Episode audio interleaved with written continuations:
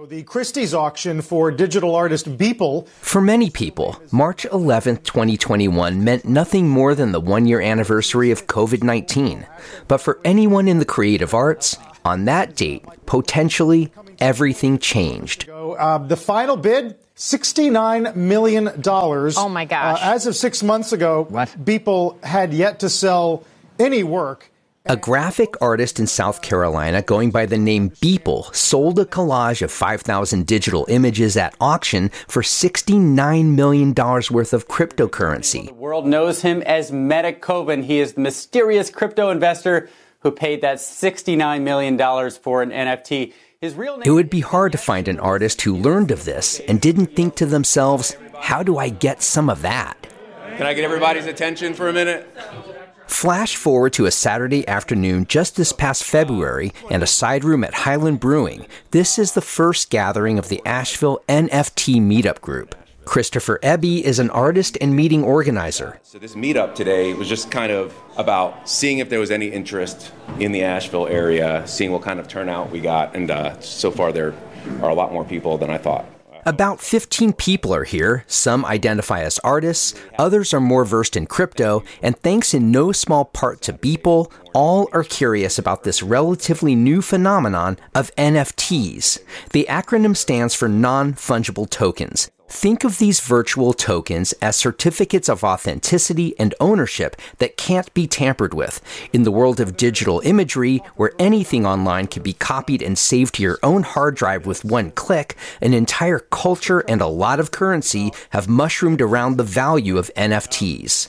Just out of curiosity, out of everyone that's showed up today, raise your hand if you know what a bored ape or a CryptoPunk is. Okay, right. So I figured that most people probably, that was their introduction to NFTs, right? CryptoPunks and Bored Apes are collections of crudely drawn cartoon avatars. If these were merely prints outside the realm of NFTs, the creators might have had trouble giving them away. But Jimmy Fallon, Paris Hilton, and other celebrities have invested hundreds of thousands of dollars on single NFTs in these series. The creators became crypto millionaires. But to anyone outside this world, the question looms what is going on here?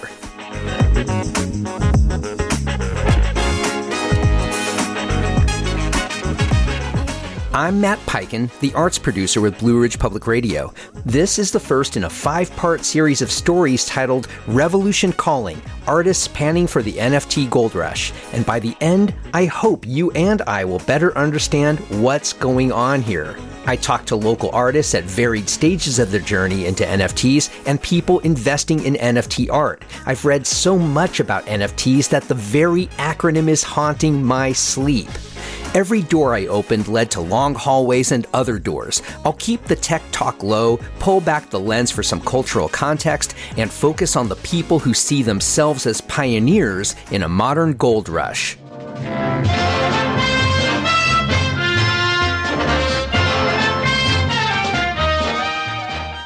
Spend any amount of time with artists and investors who have taken the plunge into NFTs, you can't help but think everything you knew about the art market is changing right before your eyes. For a sense of this, Let's meet Justin Wells. There's a learning curve for sure. It's very frustrating and daunting just to even figure out what I was doing. He's a married 38 year old with a daughter who just turned one. I visited him at the studio in his house in Barnardsville. But once you get over that hump, and you kind of see what art is being sold compared to you know some of the stuff that you've put your blood, sweat, and tears in, it, it, can make you feel undervalued at times, but then it can flip, and then you could have a piece sell for a lot of money that makes you feel you're on top of the world. So I guess there's a lot of swings and emotions when it comes to NFTs. Wells is primarily a painter. Before the allure of NFTs, he spent much of his time in the studio producing large moonscapes in dappled oils on wood panels. Last summer, he painted three on request by his sister in law. Almost as an afterthought, he also posted high resolution photos of the moonscapes on a popular NFT platform called Foundation. I kind of forgot about it and was just like, you know, I tried it whatever. and then I was cooking dinner, and then I, my phone started making all these noises. I was getting emails, and it was like, an auction has begun for your NFT. An auction has begun for your NFT. So it indicated that all three had just went up for auction, and then we were like, what? As it can happen in NFT auctions, one of the bidders had already earned a reputation for savvy investments in this space, and Wells said that goosed up the interest in his work. In the end, Wells said he sold the three images of the paintings for about $8,000 worth of the cryptocurrency Ethereum. That was more money than I made in art in years combined. it just happened to be photographs of my paintings. It kind of makes you feel strange about the physical pieces being just kind of worth less in a sense than the picture of the pieces because it's like there's more value to me personally in the physical art. But in the current market of NFTs, the value was all in the digital file. So it's, it's weird. Wells has since leaned into the NFT market for meme art and avatars. He has an Allosaurus collection of 3D rendered 360 degree photographed dinosaur skulls in various translucent shades against white or black backdrops. He has also produced simple cartoons of what he calls sea hams and fashioned them into baseball cards with player names such as Hammy Sosa and the Great Hambino. One of those sold for one Ethereum. At the time of the sale, Wells could have exchanged that for about 3,000 US dollars. Wells continues painting on canvas, but he said the financial incentives are channeling most of his creative thoughts deeper into NFTs. It's just kind of turned everything upside down and then some. I'm about six months into it, and I'm still trying to figure it out, honestly. I, I don't know exactly where it can go or if it's going to last, but a part of me feels like it's not just a fad.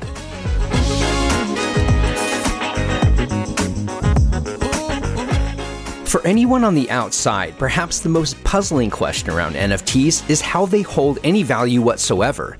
After all, they're digital creations that, at least on the surface, are easily copied. The NFT is a certificate of authenticity, but the digital items they're affixed to look or sound exactly the same as worthless copies. But who or what determines the value of anything? A crypto and NFT expert going by the name Crypto Casey makes the case in a series of YouTube videos that the value for any collectibles is set in part by what's called the social agreement. Social agreement is simply when a substantial amount of people agree that something is valuable or has value. That's why people who collect and sell vinyl records, baseball cards, or vintage lunchboxes will happily spend hundreds, even thousands of dollars for things others wouldn't take for free. The same is happening in the land of NFTs, where social media platforms are the building blocks for communities of the like minded. Twitter is where most artists and collectors cluster, Clubhouse and Discord are other popular platforms. Some people go into this because they want to make money, and then they go in there and they find out that there's this like amazing community. Martha Skinner is a former architecture professor at Clemson, living in Marshall. Her interdisciplinary art spans drawing, performance, and installation. Skinner says she has struggled to find traditional spaces for her work. Researching and finding NFT spaces, she found support and a collaborative spirit. Every conversation I had, every meeting I went into, it was like a medium, a place existed to receive my art, finally. Finally, a place that was made for me on 2 222, a date Skinner imbued with symbolic significance, she put her first NFT up for auction on Foundation. In her asphalt drawing series, a static camera shoots directly above her as she forms large geometric shapes with colored tape. The video plays in fast motion atop abstract music and whispered voice from the local sound artist Liz Lang.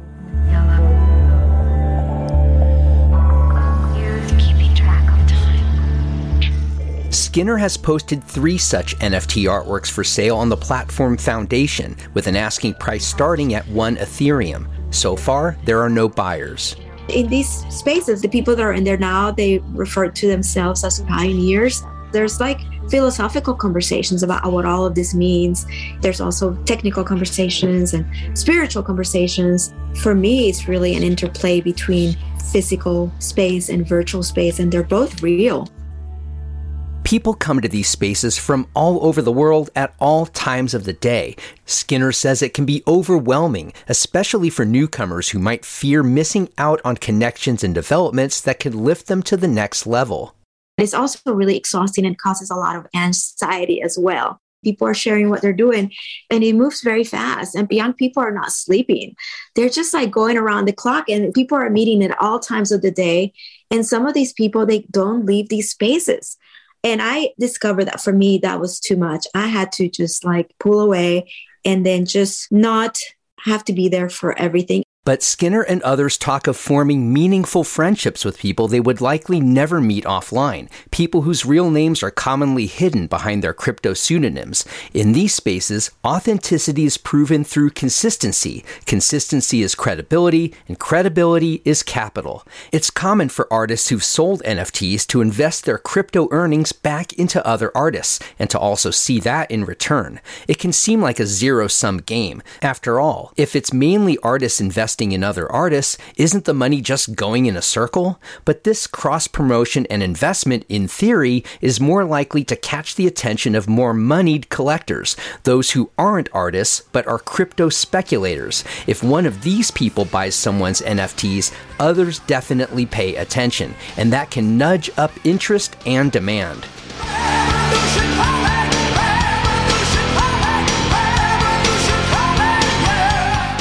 Many people participating at this early stage of NFTs see themselves as revolutionaries. It isn't hard to meet people new to all of this with grand ambitions of building an ecosystem and community of believers orbiting around their own art and ideas.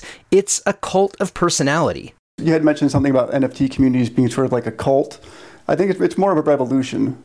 Garrick Schenk spent 12 years in Sylva as a pharmacist, but is putting all his time and creative energies now behind an NFT concept. He wants to sing and play bass in a funk band behind the persona of a superhero. His vision merges original music and a comic book into an NFT series. I won't get into the story's premise or plotline other than to say Schenk has cast himself, or rather his comic book persona, as the hero. Everyone wants to be as successful as possible, anyhow. So I figured, well, let's just shoot for the moon and let me see if I can figure this out. And when I figure it out, I will show everyone else how to do this. To pull this off, Schenk needs to inspire people to join two communities collaborators now and eventually collectors. The collaborations have already begun. Juan Holiday is a father of two young girls and an Asheville musician composing and recording music for Schenk's NFT series.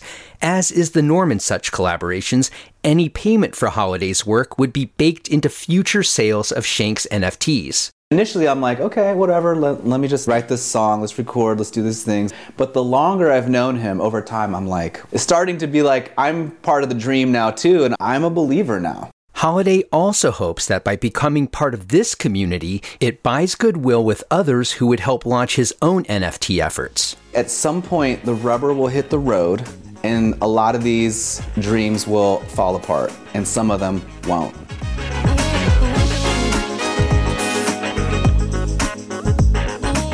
Another phenomenon with this revolution is that many see NFTs as a route to validation. Creators bypass galleries and other gatekeepers and connect directly to potential buyers. Sure, they can do the same through eBay or their own websites, but NFTs come with a community and culture that go beyond mere transactions people still have the need to be together and to have things in common and to collect and socialize. So we are reinventing that whole arena. Valeria Ann Watson is an artist in Leicester who has bounced between painting, large murals, and Butoh dance. She was among 50 artists from this region invited into the 2019 exhibition that reopened the Asheville Art Museum. In the past, I, I had to have my faith in a, you know, Asheville Art Museum or getting my stuff in a gallery in New York City. I'm like done with that. I'm done with it. I am in charge. This is allowing us to drop the old institutions that weren't working for us. She plans to sell digital images of earlier artworks as NFTs. At age 72, Watson says she hopes to earn enough money to buy an old church and the acreage around it and convert the grounds into a community center. I've been a hippie and I've seen all these different revolutions. I'm a Zen student, like I said, I'm a spiritual person, and I'm at the time of life when you're supposed to reevaluate. This system has told me because I'm an artist or I'm a pretty girl, I'm too stupid. So I had a, a aha moment. Wait a minute, that's just a lie to keep me down. So I'm going to understand this at the core. Watson said she has been promised space in the coming NFT gallery of a Southern California woman named Eva Blaisdell, whose unwavering interest with space exploration inspired her pseudonym Lady Rocket. In return, Watson said she's introducing Lady Rocket virtually to other black artists in Western North Carolina through the Noir Collective of the YMI Cultural Center. I talk to her almost every day. I make sure I'm in her clubhouse meetings. I make sure I'm in her Twitter space meetings. You know, we're pioneers. We're creating something new. We're creating something that hasn't been done. We're creating something that hasn't been seen. It will work if we make it work.